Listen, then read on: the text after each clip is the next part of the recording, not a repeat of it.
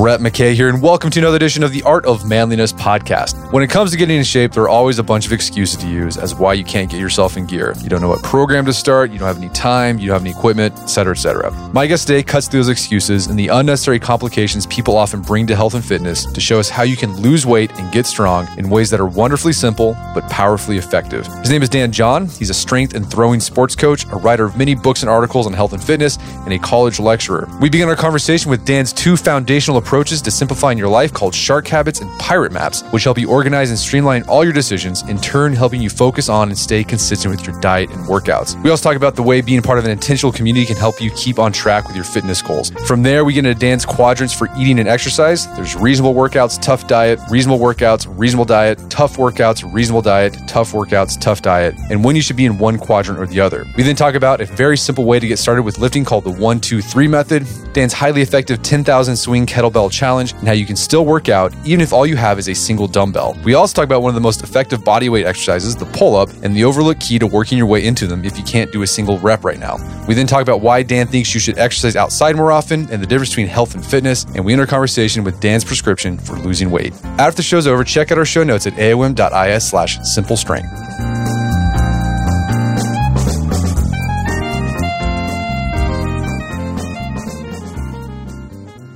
All right, Dan John, welcome back to the show. Hey, it's an honor, Brett. I don't know if you know this, but I've been a big fan of the site for a long time.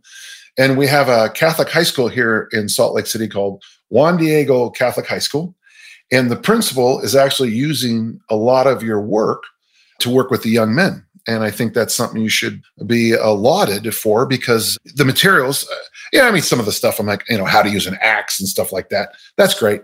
But it's some of the other stuff that, that's on your site that kind of has has real value and meaning to this this generation. A lot of a lot of important steps are being skipped in our education process, and it's I think you ought to know that uh, people are listening and using your material to make a difference. Well, thanks for letting me know. That's always great to hear, especially when schools are using the information. I've also like prisons use the information yeah. for stuff, and so that's always yeah. great to hear when that that's going on. I like that. It's why we do what we do. Yeah, the guys over at Alcatraz were really interested in how to build a raft, and uh, okay. that didn't work out for them. no. That didn't work out for them, maybe. Maybe, maybe they escaped. We don't know. All right. Well, you're a strength and conditioning coach. We've had you on. You were on three years ago, almost to the day, and uh, wanted to bring you back because I've been seeing some of the stuff you've been writing about. You know, maybe a decade ago, making its way. It's circulating again. It's coming viral again. Some of the workouts you've developed over the years, and I thought it'd be fun just to bring you back on, talk about some of the the stuff, but also just dig deep into physical fitness, strength and conditioning, sure. and just how to how to improve our performance. So let's start off with this. Yeah. Um, as a as a coach, one of your biggest challenges I, I would think, maybe I'm wrong, but one of the big challenges of a coach is helping your athletes stay consistent with their programming or their training. And I know a lot of people, that's the, the big challenge when they start off on a fitness program. They get going, but then they fall off the wagon. They get going, they fall off the wagon. So, eh, your experience, I mean, you've been doing this for decades. I mean, how, what are your best tips for being consistent with a, an exercise program? Well, see, I think if you don't mind, I think you just you just walked into a much bigger thing than you think. I just wrote a book called Attempts, and I, I like the book. And the first part is about some of my new discoveries about goal setting. And and I'm going to tell you an odd thing. When I was an administrator back in 1996, I found this list in this little. It was you know those. Uh, they don't make them anymore, but there was this. It was a thing called a magazine. That's going to scare some of your listeners. And in this magazine, it had these three rules of success show up, don't quit, ask questions. And I just, that became my motto. I mean, that, and so it's number one is to show up. But let's see that. I say that and people are going, yeah, show up. I'm with you. But that, I just wasted everybody's time because what you need is an actual other toolkit. And if you don't mind, can I kind of go off for a few seconds about yeah. how I do it? Do it. So I've got two basic tools I use. The first is called Shark habits. And shark habits comes from my good friend Robb Wolf, who is the, you know the paleo guy, the paleo nutrition guy. In fact, Robb was my second email that I ever sent, which will tell you how amazing that is to say out loud. Shark habits is this: one bite and it's gone. So let's just go to the basics. Brett, you call me up and say, Dan, will you come to my wedding? To me, that's a binary decision. I look at my calendar, yes or no. So that's to me a shark habit is yes. If I if I am going to go, I RSVP. I go to online. I buy the gift that you registered for, and then I show up. You, you got that? I wear it's kind of a joke, but it's true. I, I bought 16 of the exact same black polo shirt because all they had in North America was the 16 in my size. So I got all 16 of these shirts, and that's what I wear. So I never think about what I'm going to wear because it's a shark habit. I decided black polos look nice to me. That's what I'm going to wear. So that's what shark habits are. And they can become a little bit more elegant too. For example, I'm a big believer that as a family, you should have a menu. I mean, when my daughters were young, it was steak and salad on Monday. Tuesdays was what my wife would make, what we called Viking enchilada. Three on uh, on, on, Wednesdays, I, I, made what I called Irish jambalaya, and four was breakfast for dinner. That that's good enough for you. But we also had a, a, a chores chart, and we did uh, white laundry on Monday nights, dark laundry on Tuesday nights, and Wednesday was clean the bathrooms. Now, you're gonna you're gonna have people say, "Well, I don't. How does that help you?" Well, if on a Saturday I walked past the bin of white laundry and I saw it was full, you know what my reaction was? That's a Monday chore, not a Saturday chore, and I was able to dismiss it out of my head. And when you go shopping, you have a shopping list that ties into the menu. When my daughters got a little bit older, I, I even moved to a breakfast menu that we would do.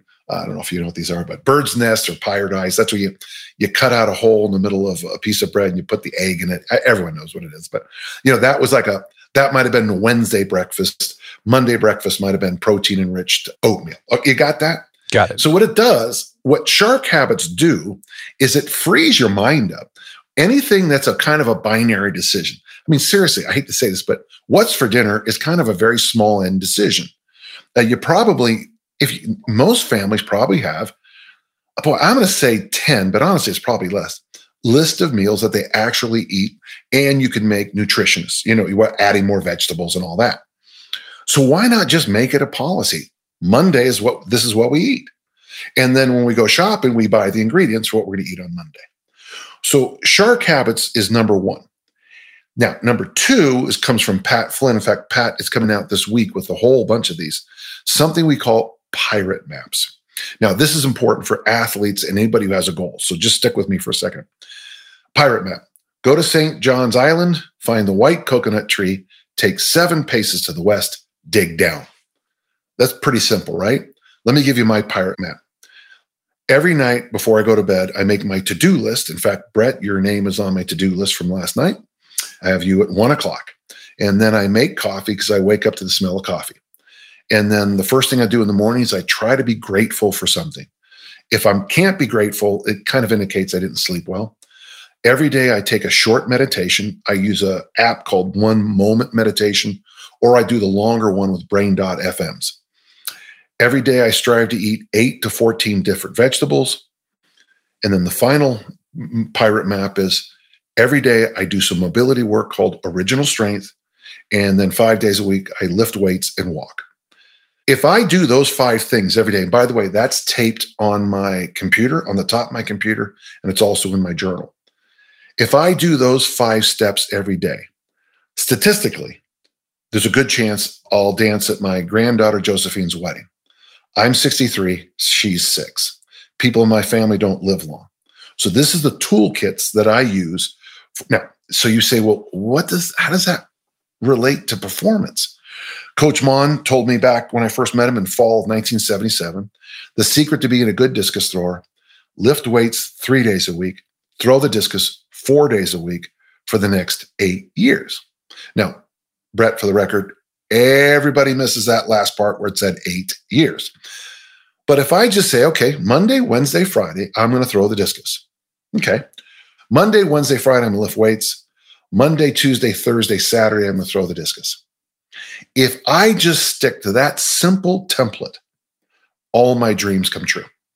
If I get a good night's sleep, I eat my vegetables, I eat my protein, drink my water, lift weights three days a week, throw four, in eight years, I'm going to be about as good as I can be.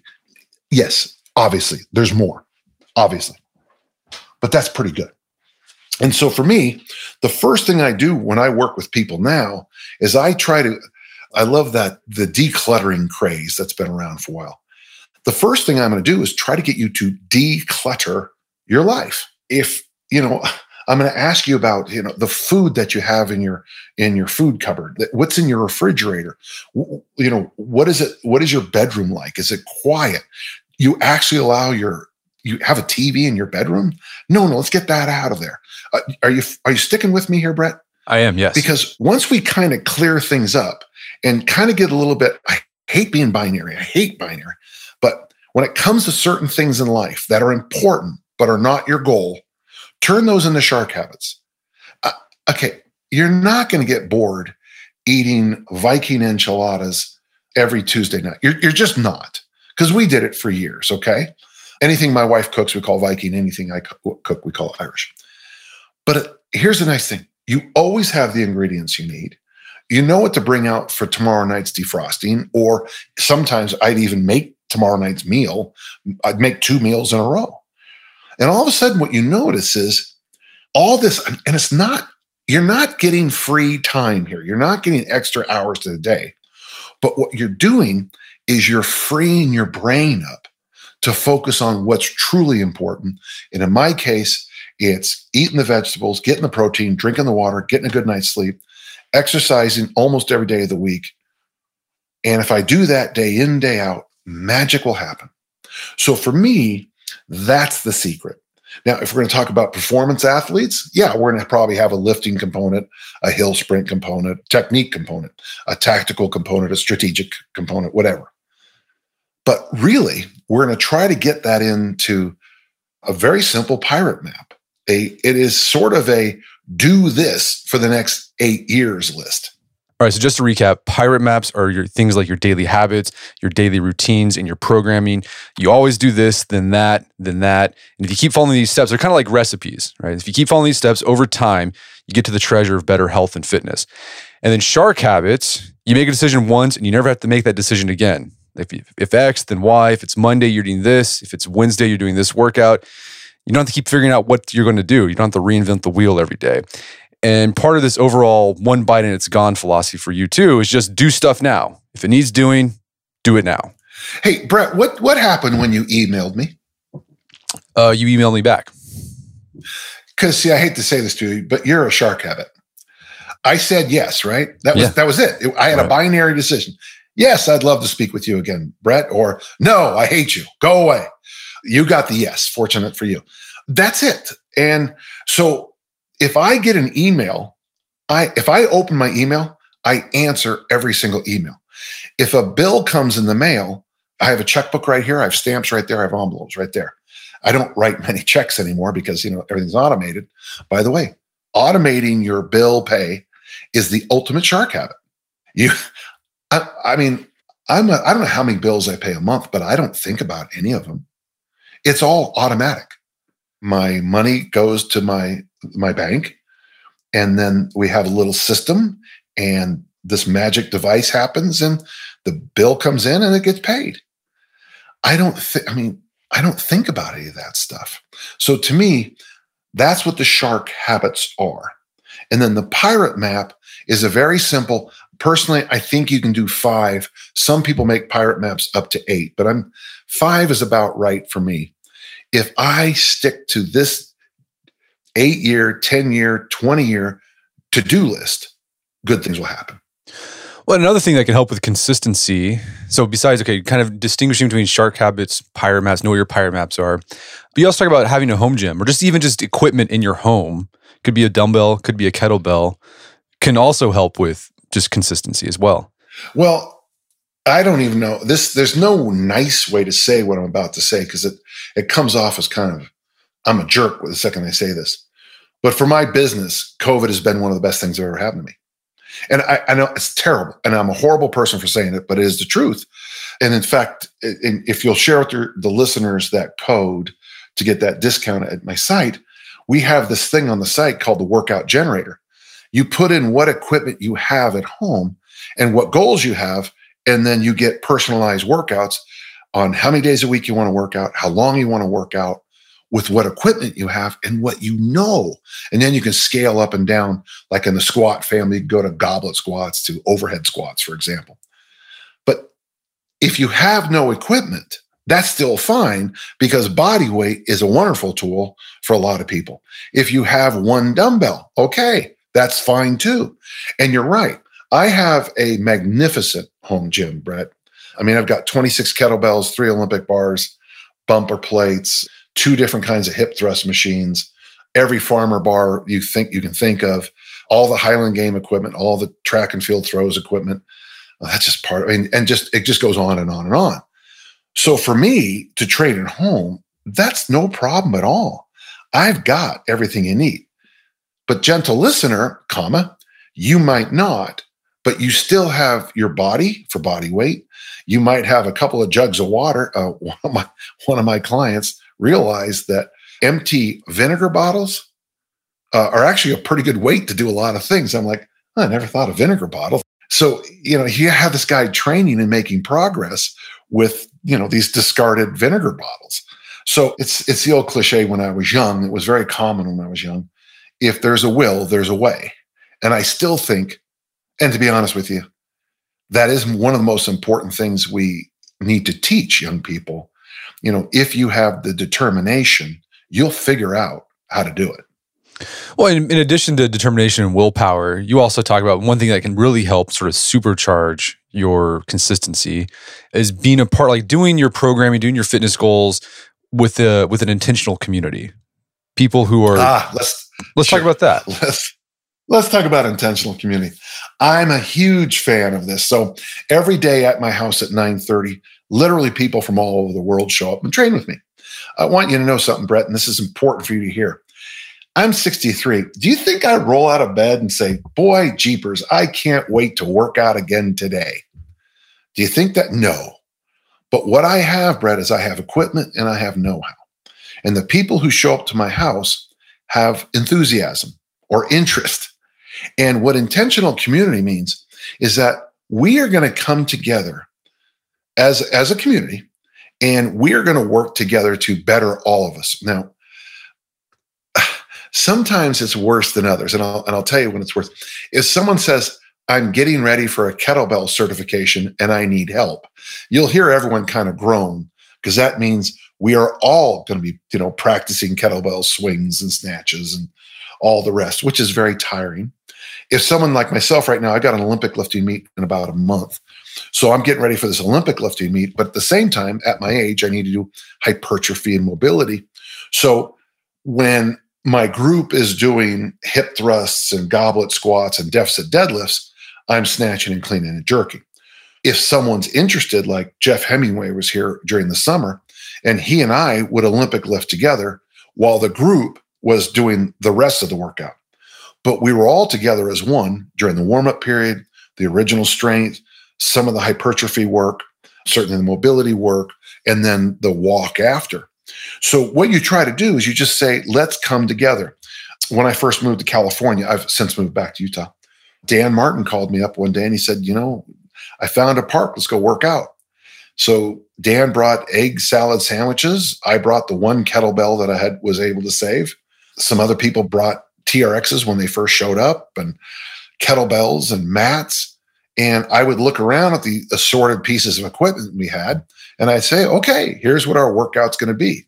Now, if somebody was supposed to bring suspension trainers and forgot, well, that meant we were all going to have to go around that. Or if someone was supposed to bring water and didn't, well, we were all going to go thirsty that day. So, what you try to do with intentional community, Brett, is get a buy in by every single member. And each of them becomes an important cog in the success of the entire group. I think it is the most elegant way of training I've ever done in my whole career. We're going to take a quick break for a word from our sponsors. And now back to the show. All right. So, recap there for consistency, it sounds like make shark habits, also have pirate maps, but then also find a intentional community that can help sort of everyone buys in, everyone depends on each other, and that can help encourage you to keep going, uh, even when you don't feel like going because you're like, exactly. that, guy, that guy depends on me. Yeah, I mean, if if you're a musician, I mean, it's nice that you play in your your know, your basement all the time. But I guarantee you will improve if you join an orchestra or a band. Well, let's talk about this quadrant that I came across in your writing. You got so much stuff out there. Oh. What I love about what you do too is you have these like I love these quadrants you create because it really helps you think about things that are, that are easy to remember. Yeah. So one quadrant is is how you can approach your diet and fitness, and the quadrant's this: you can have a reasonable workout, tough diet, reasonable workout, reasonable diet, a tough workout, reasonable diet, or tough workout, tough diet. So what do you think like for just like people who aren't even doing anything? I, I mean, what are they doing? Where, what, what quadrant are they in here? Well, here's the problem. You know, one day you wake up fat and you decide, and that's literally what I'm told all the time. I woke up fat one day. Well, that, there could have been a process ahead of that, but okay. Most people think that they can just light it up and go the tough workout, tough diet. Now, when I do workshops with this, Brett, one of the first things I do is I ask the people, you know, what is a tough diet? Well, me, you know, certainly I'm a big I'm a big fan of fasting. I think there's great value to it. I like intermittent fasting. Hardest diet I've ever done was the uh, velocity diet. That's six protein shakes a day. Ask me, Brett, what else? What else? Yeah, there's nothing. You drink six protein shakes a day for 28 days. Folks, that's a tough diet. That's that's a tough one. People think they can do the velocity diet and the Soviet squat workout. Uh, I did the Soviet squat workout years ago in the front squat. And one of the days calls for six sets of six. And at the time, I needed to use about 315, 325. And when I racked the bar, Mark asked me, What's wrong? I go, I got to do that five more times.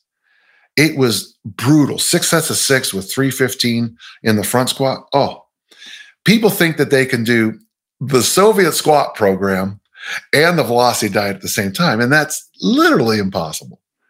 So the interesting thing though, Brett, people seem to understand, you know, professionals in this field, uh, personal trainers, coaches, they know what tough diets are and they know what tough workouts are. But when I follow up and I say, okay, folks, what's a reasonable workout? I mean, dude, it's crickets. I, I don't know. What's a reasonable diet? Uh, uh, eat uh, carbohydrates, protein, and fat. Oh, that's really insightful. Thank you, sir. When we get to the other side, the reasonable, reasonable, where people should live, I would say eight to 10 months a year, people don't even know what reasonable means anymore. To me, reasonable is when you do push, pull, hinge, squat, loaded carry in that 15 to 25 total rep range with loads that, you know, you can, you know, uh, that you're building up on. That's three sets of eight, five sets of five with a reasonable weight. Three days a week, you have a day for mobility only, and then another day where you do something long, a long walk, a long bike, a long hike. There, that's reasonable. Did that sound reasonable? So, yeah, sounds reasonable. Yeah. What's a reasonable diet? Well, I think at every meal you should have vegetables.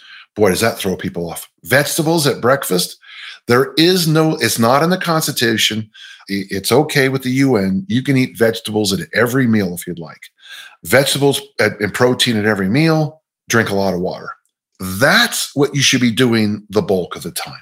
Now, there are times we like, for example, if you want to lock it up for you're going to go down to spring break and you want to show off everything, that's when I would tighten up on the diet. So that's maybe where you'd want to have a tough diet for maybe a month, uh, three weeks to six weeks. Six weeks would be the top end. A month is usually about right, where you lock the diet down. Now, if you want to go low, low, whatever, or do whatever, it doesn't matter. But we all know we all know at some level what that means. Uh, we want to cut back on the total calories. We probably want to cut back on some stupid food. Okay, so reasonable workouts. I'd still like you to lift three days a week, go for that long walk to the mobility day, and then have the tough diet. There's other times where you'd really like to maybe light it up, if you're especially if you're an athlete, with some tough workouts.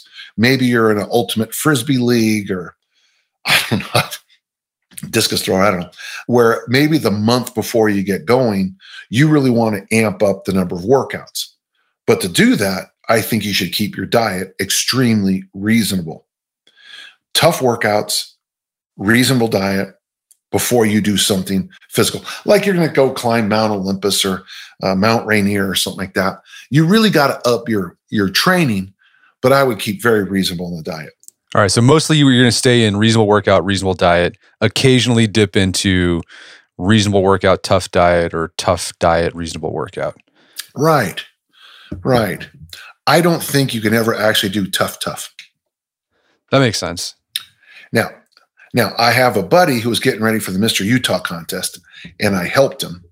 And it's still one of my favorite memories when he when his partner asked me to help him, I thought, oh, you want me to help because of my genius uh, in tra-. no. Basically, he wanted me to help him by picking him up between sets and putting him back on the machine because he he was at about zero calories doing very long workouts.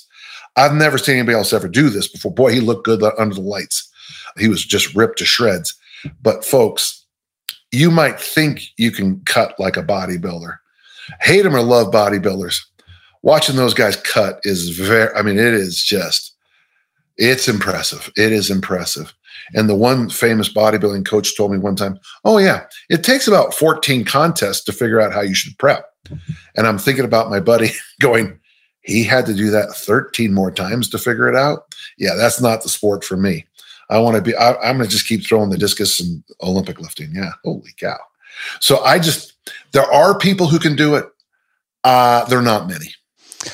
Well, so going back to this idea of like reasonable workout, like you said, a lot of one, I think that's kind of that can contribute to people giving up on exercise because they're not reasonable. They Absolutely. they overcomplicate things. They make things too hard.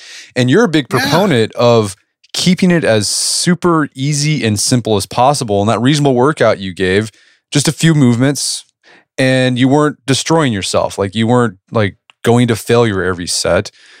It was just get stronger, right. go for a walk. Yeah, I mean, my math skills aren't what they used to be, but if you lift three days a week, it comes out to like 156 workouts a year, I think. If you work out 156 times a year and they're reasonable and repeatable, you're going to be miles ahead of those clowns who just show up the first week of January. Well, so like one of the programs you have, it's a simple one that you've written about. It's like the one, two, three program, where it's just like you start like with one one rep, and then do all the movements like squat, uh-huh. deadlift, press, and then it's two reps, then three reps, and then you go three, two, one, and that's it. Like you, you're not you're not killing yourself. Yeah. You just every rep is every rep is is fast. You feel strong, and yeah. it's it's a clean rep. Yeah, and it's uh, so for example, you and I are going to do presses. Now, there's two ways to do it. You can do three, two, one, or one, two, three. It just kind of depends on what you like. But these are called ladders. I got. Uh, I think I think Steve Shafley is the master of these. But uh, I'm going to do. I'm going to do two rounds of one, two, three. So I put on a load that I know I can do five for. I do it for one. Then I look at you and go, that's it? Yeah, that's it. Then I do two. That's it. Yeah. Then I do three. That's it. Then I do one. That was easy. Right. Because to get strong, you need to train your nervous system. So you want to repeat. It's like learning to type, as I always explain to people.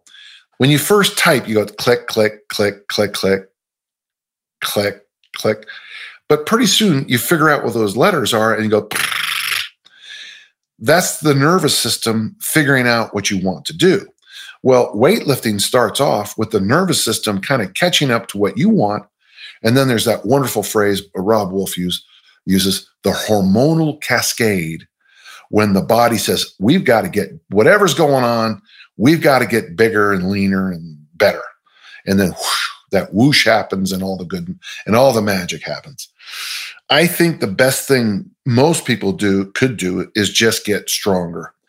You know, I'm 63, Brett, and I'm still the person you call when you move or you got a couch or a refrigerator to move because strong people tend to be pretty ha- helpful when it's time to move stuff. And I think if you get to a certain level of strength, a lot of magic can happen. And that magic is you you can make yourself more flexible, you can push through your mobility, and of course, you build up some lean body mass that also counters the uh, the uh, adipose tissue, the fat. And and again, like this is reasonable. Like you, I think people have this idea with workouts, you have to like feel like you're destroyed after a workout, right? Or you can't like, you know, you have your legs, you can't walk after leg day. Yeah. And you're kind of like, no, you, you actually have this idea is like easy strength. Yeah. right? Workouts should, they should, you should feel enthusiastic. You should feel invigorated afterwards, not Yeah. like you've been completely destroyed. Now, you know, Brett, I mean, there is a time for those. I mean, hey, I'm I I also tell people you should be able to do 50 reps with your body weight in the back squat. And then they go, What? Oh, yeah. I mean, but it's that June of 1979 when you try to get your back squat high reps in. I didn't say it was for the 80s, 90s, aughts, and teens of the new millennium. There's a time and there is great value in having those workouts where you can't climb up a flight of stairs. But that's not what you do week in, week out, month in, month out, because you can't, you just, you really can't do it. All right, so you don't want to push yourself really hard all the time because that's that's not sustainable. But if you're having trouble getting started with working out or you don't know what to do, something that could help uh, is take on a specific challenge. You've come up with a lot of challenges over your career. Some of them, a lot of them have gone viral, and they've become viral again in the past, I would say, few months. And one that's come up again, I think it's because of COVID, is the 10,000 kettlebell swing challenge. So let's talk about it. When did you develop it? Why did you develop it? And what does it look like? Well, it's it's funny because I never write an article unless I've done it, ever. So I got a call from uh, Testosterone Nation, you know, tnation.com, and the owner was really wanted me to do more articles on kettlebells. And he threw out this thing, why don't you do like a 10,000 swing challenge? And I said, well, that's a great idea. Of course, what's the problem, Brett, when I said yes? You've never done it before and you, you don't know what it's going to be like. I hadn't done it before, so I had to. So Mike Brown, who still trains with me, first day we picked up the 24 kilo bells and did a thousand swings the first workout. Next day we come in and we're like, well, that was a good one. I get up to 800 swings and I say to Mike, I can't move. My back didn't, it wasn't like I needed a spinal adjustment or anything. My back was so full of blood, I couldn't move. And then we kind of said, you know, a thousand a day is too many.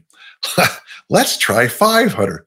So on day three, we did 500. Now we had to make up one workout with 200 to fill in the other one. But, and so we finished the first 10,000 swing challenge.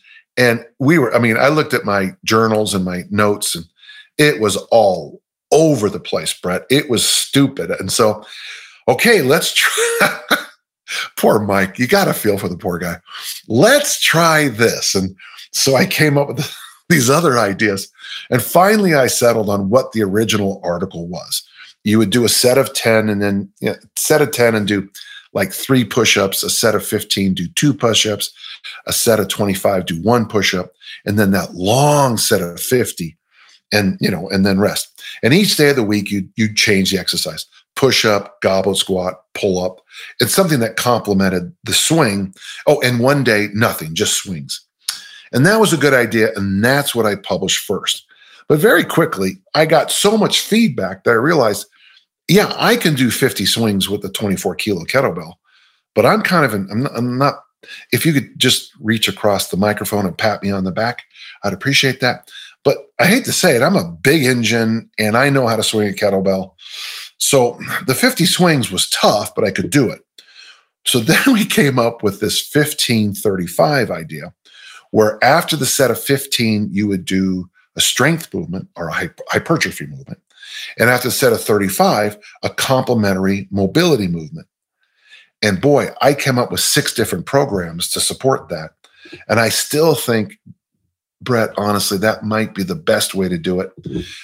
Another way to do it that I love, this is probably, okay, I think the 1535 with mixing the hypertrophy mobility, that's really good because you cover so many bases.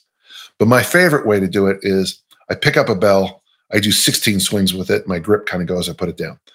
Next, I pick it up and I go from 17 to 35. Okay. Next, I pick it up again. I go 35 to 40 because something came up. Then I go 40 to 60. And you just build yourself up to the 500 swings. Personally, for the way my brain works, that's my favorite method.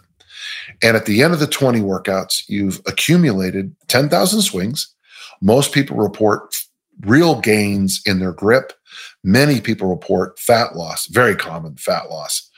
And a lot of people say, weirdest thing, Everyone says I look better, but all I did was swing for 20 days. Yeah, well, you did no, you didn't just swing, you did 500 swings. And good things came from that. So that, that's kind of the long story. And so I've written two full articles uh, on the 10,000 swing challenge. And I'm still surprised how much it still seems to resonate with people. By the way, I would consider the 10,000 swing challenge in the area of a tough workout.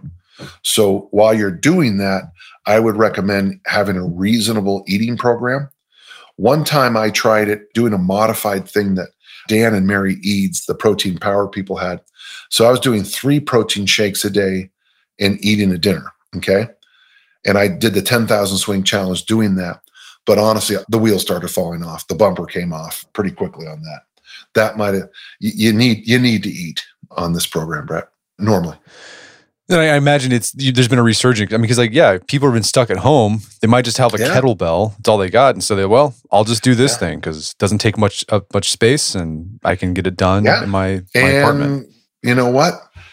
Uh, a lot of people are discovering that home train. Like I've known this my whole career. I've been I've been training at home. Obviously, I use gyms. Obviously, I mean, there's no question about that. But since 1971, I've always had my own home gym. Actually, it'd be a little bit earlier. I only started. Uh, writing in my diary in March of 1971, but I had been lifting at home before that. It's when I got my adjustable incline bench that I started recording workouts. And I'm glad I did because I can tell you what I was doing almost every day of my life since March of 1971. What's interesting about the home workouts, and a lot of your listeners who kind of move to that, a lot of the excuses get knocked out of the way. And there's also a weird kind of it, since I'm not being distracted by or uh, Brad, I can't say this without com- coming off as kind of a jerk, but I like to win the weight room. I like everybody to know that I'm the strongest person there. Okay. I'm a horrible person. I just said it. Now, when I'm training at home, I just do the workout. I if the workout calls for three sets of eight in the overhead squat. That's what I do.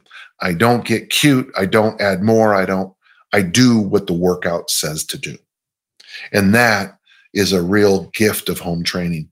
And the fact that you save all that time in commuting, which I'm not sure where you live exactly, but if, you know, I don't, you know, even if your gym is 10 minutes away, that's a 20 minute, that's 20 minutes out of your day commuting versus, you know, and I got to tell you, in 20 minutes, you can get a pretty good little workout in. Heck, 20 minutes is a lot of time. Yeah. With the uh, going back to the 10,000 kettlebell swing challenge, how do you figure out which which weight to use? Like how much weight to use on that? Well, I have this really highly scientific formula that a few people have actually tried it. It's in the articles, but it, honestly, in full candor, if you're a male, use a 24. If you're a female, you probably should use the 16 kilo, 12 if you're truly light. That's usually what it comes out to. Well, an, another piece of equipment that you can use. I mean, so a lot of people with the with COVID, they've been trying to build home gyms, but because everyone's been trying to do it at the same time, like gym equipment yeah. is hard to come by. But people have been able to get their hands on some dumbbells, or even just a single dumbbell. And you say that's enough. Mm-hmm. And like, I mean, so they can go to your site, they can kind of generate a workout with that. But like, kind of give us an idea. If someone just had a, a single dumbbell, what could they do with that for a, a workout? Well, a single dumbbell, it's kind of, I mean, when my, in 1991, I had one of the world's best gyms to train at, the upper limit here in Murray. And then one day they closed. I mean, we had like nine Olympic platforms and bumper plates everywhere, and they just shut down. And so I had a rusty bar, two 35 pound plates, two 25 pound plates. But then someone found an old Olympic dumbbell that I could slide those 25s on. And when I first saw kettlebell snatches, I started doing dumbbell snatches. Well, from the dumbbell snatches, I, I that's when I invented waiter walks. That's where you walk with the bell over your head, right? So I would do these dumbbell snatches, and then when I got tired, I would walk. You know, so let's say I could do 15 dumbbell snatches. I mean, it was 61 pounds, so it's a it's a good amount of weight. Walk a little bit, put the weight down, switch hands. You can also do. Oh, I mean, with a dumbbell, press, press, press, press, press. And then we do a variation when we do our heavy hands called the curl and press. And I got to tell you, Mike was telling me the other day about this. These guys online, they take a light bell, be more like a 10 or 15 or 20, and they curl and press, curl and press for a couple hundred reps. Now, I don't know if that's good or bad for you, but that's that's that's a lot of work, man. And I and sometimes that's that's all you need. With the single dumbbell, I mean, I would just go online and look up, you know, single dumbbell workouts. They're they're all over the place. I have a whole book based on single kettlebell workouts. It's going to be the same thing: goblet squat, a fundamental swing, a curl and press, the snatch, waiter walks. You could do suitcase carries as one-handed walks. Yeah, there's there's plenty there's plenty to do. A lot to do. Yeah, and and remember, it's the will. If you use your imagination, you know, you know, don't let the limitations bother you. I mean, so many times in my life, I've been, and I got to tell you, I think this is my best coaching moments. Is and I have a phrase when I coach people: deprivation increases capacity. When I was coaching at Judge Memorial, we didn't have a discus ring. We didn't have a field to throw in, yet we had nine straight state discus champions because I innovated. We found a big wall and threw power balls into a wall. So if you only have something, don't think of it as, as a bad thing. Think it as a boon. Think it as I have the opportunity to use my brain to increase my training. That's that's I would hate to say I it's yeah i'm going to say it. It's a gift. It's an odd style of gift. So another exercise if you don't even have any equipment that's really effective to getting strong is the pull-up. Oh and love you say yeah you say that every man should be able to do five pull-ups. There's a lot of guys who can't even do one. So i mean how do you how do you work your way up to doing more pull-ups if you can just barely do one? Sure. Yeah i have a whole program. It's in my new book attempts. Um, by the way folks when i say this I'm not selling the stuff to you. I'm just saying this is where you can find it. It's in my new book, Attempts, and it's also in the Dan John University site. It's called the Post Deployment Program. And I came up with this working with uh, our uh, elite military forces. Oh, and I love it, by the way. I love this program a lot.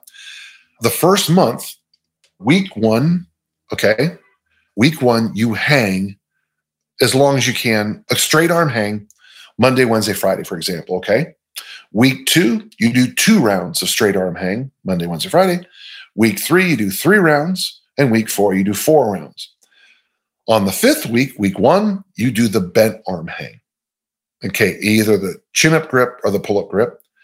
And, you know, week one, once, week twice, twice, week three, three times, week four, four times. Here's the funny thing there's a thing we joke about in my field all the time called middle aged pull up syndrome. Okay.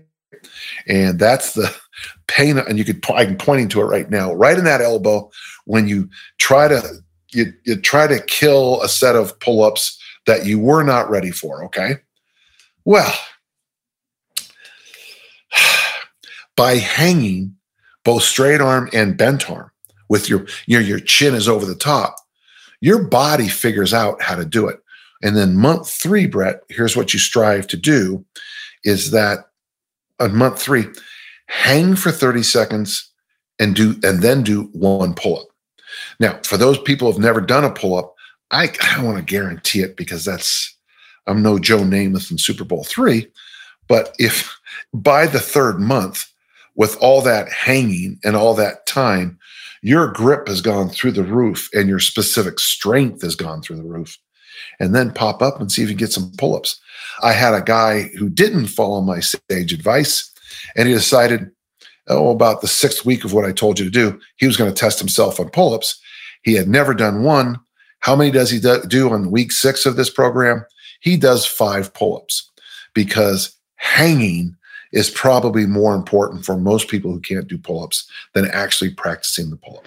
No, hanging is like one of those overlooked movements. I mean, it's not a movement, but it's oh. it can like I mean, most of us we because of our office jobs that we have, we're hunched over a computer all the time and yeah. you know, your your shoulder is like meant to go over your head, but we never given an opportunity to do that with and hanging can yeah. let you do that. in one of my recent YouTubes, I give people a one minute daily mobility thing, and it's 30 seconds of hanging and 30 seconds of sitting in the bottom of the goblet squat. And if all you got is one minute, do your okay, here, here's your three minutes to somewhat happiness. Okay. One minute of going over your to-do list and making sure you have all the phone numbers and everything else you need for the day. A one moment meditation, 30 seconds of hanging, 30 seconds of the goblet squat bottom position, go off in your day. If you can't give me three minutes, I, well, first, I think you're lying to me, but that three minutes, that, that will be a game changer for a lot of you listening. Well, another thing you talk about throughout all your work is you you encourage people to get outside oh, to yeah. do their workouts. Why, yeah. why, why that? Why, why, why have you long been an advocate for that? I don't know. Maybe because I was a discus thrower and you could only throw outside. I guess. Uh, no, um, I think you know, Brett. I think when you go outside, the, the, the rules change a little bit. You know, if you and I we're gonna we're gonna go, we're gonna go. There's a I'm right near a big park called Wheeler. Okay, so you and I are gonna, we're gonna go over to Wheeler Farm, and we're gonna walk. We're gonna put ankle weights on, and we're gonna do a we're gonna walk around the park. Well, once we get there, which is, you know, a half a mile from here, we start walking and, oh, look, there's some birds. And pretty soon, and by the way, I don't want you to have your, uh, your earbuds on. We're just going to talk. And oh, there's a bird, a, a, sage jay, I think they're called here in Utah. Oh, look, there's a Cooper hawk. Oh, there's a squirrel. Yay. And what you begin to notice is that what you thought was going to be a 30 minute walk is an hour and 10 minute walk. And then we got to walk back that extra half an hour. When you go outside, we become more playful. And I think we become a little bit more human. And that's a good thing in my view. Yeah, that's something you've talked about. Like that's a, that's an important part of health. Maybe not fitness, right? Fitness, you're fit to do something. You're fit to lift weight. You're fit to run. Mm-hmm. But if you're looking for mm-hmm. overall health, you need that engagement with outdoors, engagement with people that makes you feel good. Yeah, let me Let's go through a couple of words real fast, okay?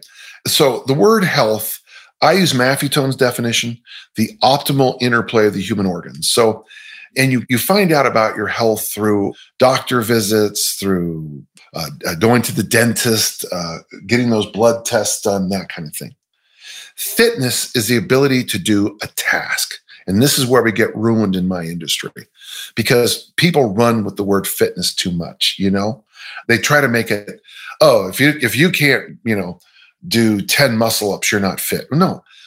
Muscle up is a, is a test. The third word is longevity, and that's both quantitative and qualitative discussions. Uh, people in my family don't live long. That's just a fact. I said that at a workshop last year, and someone came up to me after and said, You know, you shouldn't talk like that. Didn't know at the time that my brother had just died. So the next day, same workshop, I said, "This is breaking my heart. My, my brother died last night." You know, uh, and the final one is what I do, which my career is all about, which is performance. And performance is when someone says your name and you step up and perform. And the mistake we get sometimes, and by the way, the tools of performance can help you in fitness. The secrets of longevity can help you in performance. These four intertwine a lot but you also have to keep them separate. Otherwise, you get a little confused. Like, for example, saying that the fittest person on earth won the Ironman triathlon. Well, that's not true. He's fit for the Ironman triathlon. He can't throw the discus 244 feet. The fittest discus thrower of all time is Jurgen Schult. He threw 243. Well, someone will raise their hand and goes, well, Dan, that's a weird definition. No, your your your definition is screwed up because it's a task. And if the task is, you know, I'm, you know, I don't know, but if if you meet a guy who's 106 and he became a father this year, well, first off, God bless you. And number two, he might not be fit to teach the kid how to drive, but he was fit for the task of becoming a father. You follow that? And I, I think people miss that. Oh, one other thing, Brett, before I go, whenever I go over those four, a hand goes up and says, What about fat loss? And I'm always like, Ugh, okay. Now, and now, of course, the fat loss discussions. What? Yeah, that's what everyone. That's well. That's why. That's why most people like. I'm going to exercise. I got. I got the spare tire. Want to lose yeah. some weight? Got to get rid of it. And and fat loss mostly happens in the kitchen. And I quote this all the time. But years ago, a woman raised her hand at one of Art De Vany's workshops, and she says, "How do you get rid of fat?" And he famously said, "Don't get fat in the first place."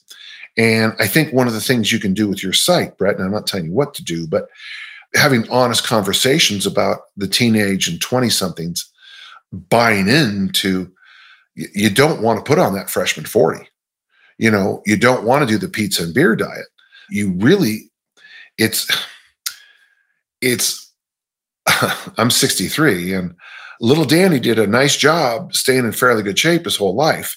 And and I, have to applaud him for it because it allows me to do certain things at 63 that i otherwise we would have him do other things at this age to undo the damage of my idiocy of my youth well, let's, let's, I mean, so okay, don't get fat in the first place. Let's say, but let's say you are fat. It's just, it's basically a lot of it's nutrition. Anything with exercise that you can do to help with that?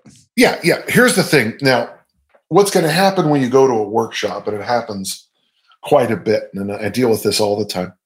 Someone is going to say, the nutritionist will say, fat loss is 95% nutrition. And by the way, that's true up to a point. They did a very interesting study. Now, the study is still being replicated because it's new, but they had people who averaged 10,000 steps a day for no reason, just cut back. This is the study. You're only going to walk 2,000 steps a day. Within weeks, Brett, these people who had been active, in fact, they had to stop the study because they were already sliding into type 2 diabetes. They were already falling into some other blood profile issues. It was a very short amount of time. So, yeah, on paper, what we do in the gym is only 5% fat loss. Okay, I get that. However, not exercising instantly almost turns you into a person with issues with blood profiles, insulin, and all the other hormones. So, what you need to do if you just if you wake up one day and you find yourself fat uh, is you want to you, you want to do some hypertrophy work. Okay, you want to do some bodybuilding. You really want to. You want to do some mobility work because mobility also assists you in keeping things going. Okay, so the basic idea is just three to five times a week, do a mix of basic hypertrophy is the bodybuilding numbers in the strength the world. Okay, so that's 15 to 25, maybe 30 total reps. That's three sets of eight, five sets of five, five sets of three. Push, pull, hinge, squat, load, carry. Do mobility exercises between each set. That's what I recommend. And then the moment you get done with that, go for a walk. I use heavy hands. I put ankle weights around my ankles and I take these three pound weights. I go for a half an hour to 45 minutes. You certainly could go longer, but what happens is what you're trying to do is free up fatty acids, and you do that in the weight workout. And then that gentle walk after, your body then uses the uh, free fatty acids to eat, and it's win win. But really, what's going to happen is it's going to be on the nutrition side. You cannot be getting calories from liquids. So, I mean, coffee, tea, water, water, water, water, water. You know, I would suggest vegetables at every meal, protein at every meal and uh, it's it's worked a million times and it's going to work again. If you go to Dan John University, that's the uh, workout, the fat loss workout generator. Will will plug all that in for you. Uh, on the nutrition side, I would add one other thing, if you don't mind, Brett. I just cannot believe the more I read and read, the destruction of the enteric system, which we also call the gut biome, through an- antibiotics, through all the stuff that's in certain foods. I guess some of the sweeteners, the artificial sweeteners, are just hard on the gut biome. I strongly recommend eating sauerkraut, fermented foods once or twice a day. I eat it now at every meal.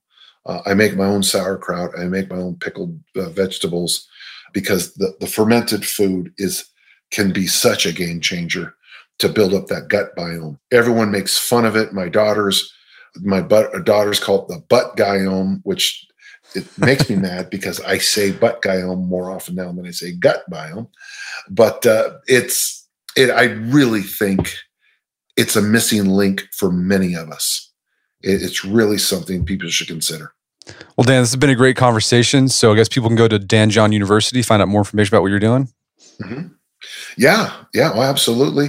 And don't forget, listeners, there's a discount code for you, Art of Man, and that'll give you instead of 29 bucks a month, that'll give you uh, three months for 29 bucks, which is a pretty good deal considering the number of things you can download. Uh, we've got to have almost 20 plus books on there and tons of articles. Great forum, a really good forum.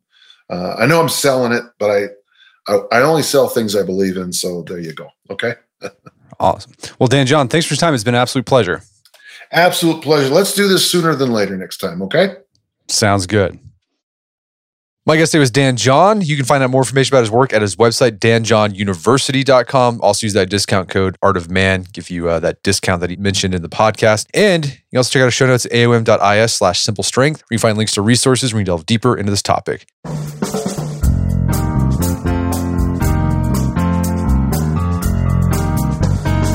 Well, that wraps up another edition of the AOM podcast. Check out our website at artofmanliness.com where you can find our podcast archives, as well as thousands of articles we've written over the years. And if you'd like to enjoy ad free episodes of the AOM podcast, you can do so on Stitcher Premium. Head over to StitcherPremium.com, sign up, use code manliness at checkout for a free month trial. Once you're signed up, download the Stitcher app on Android or iOS, and you can start enjoying ad free episodes of the AOM podcast. And if you haven't done so already, I'd appreciate if you take one minute to give us a review on Apple Podcasts or Stitcher. It helps out a lot. And if you've done that already, thank you. Please consider sharing the show with a friend or family member who you would think would get something out of it. As always, thank you for the continued support. Until next time, it's Brett McKay reminding you not only listen to the AOM podcast, but put what you've heard into action.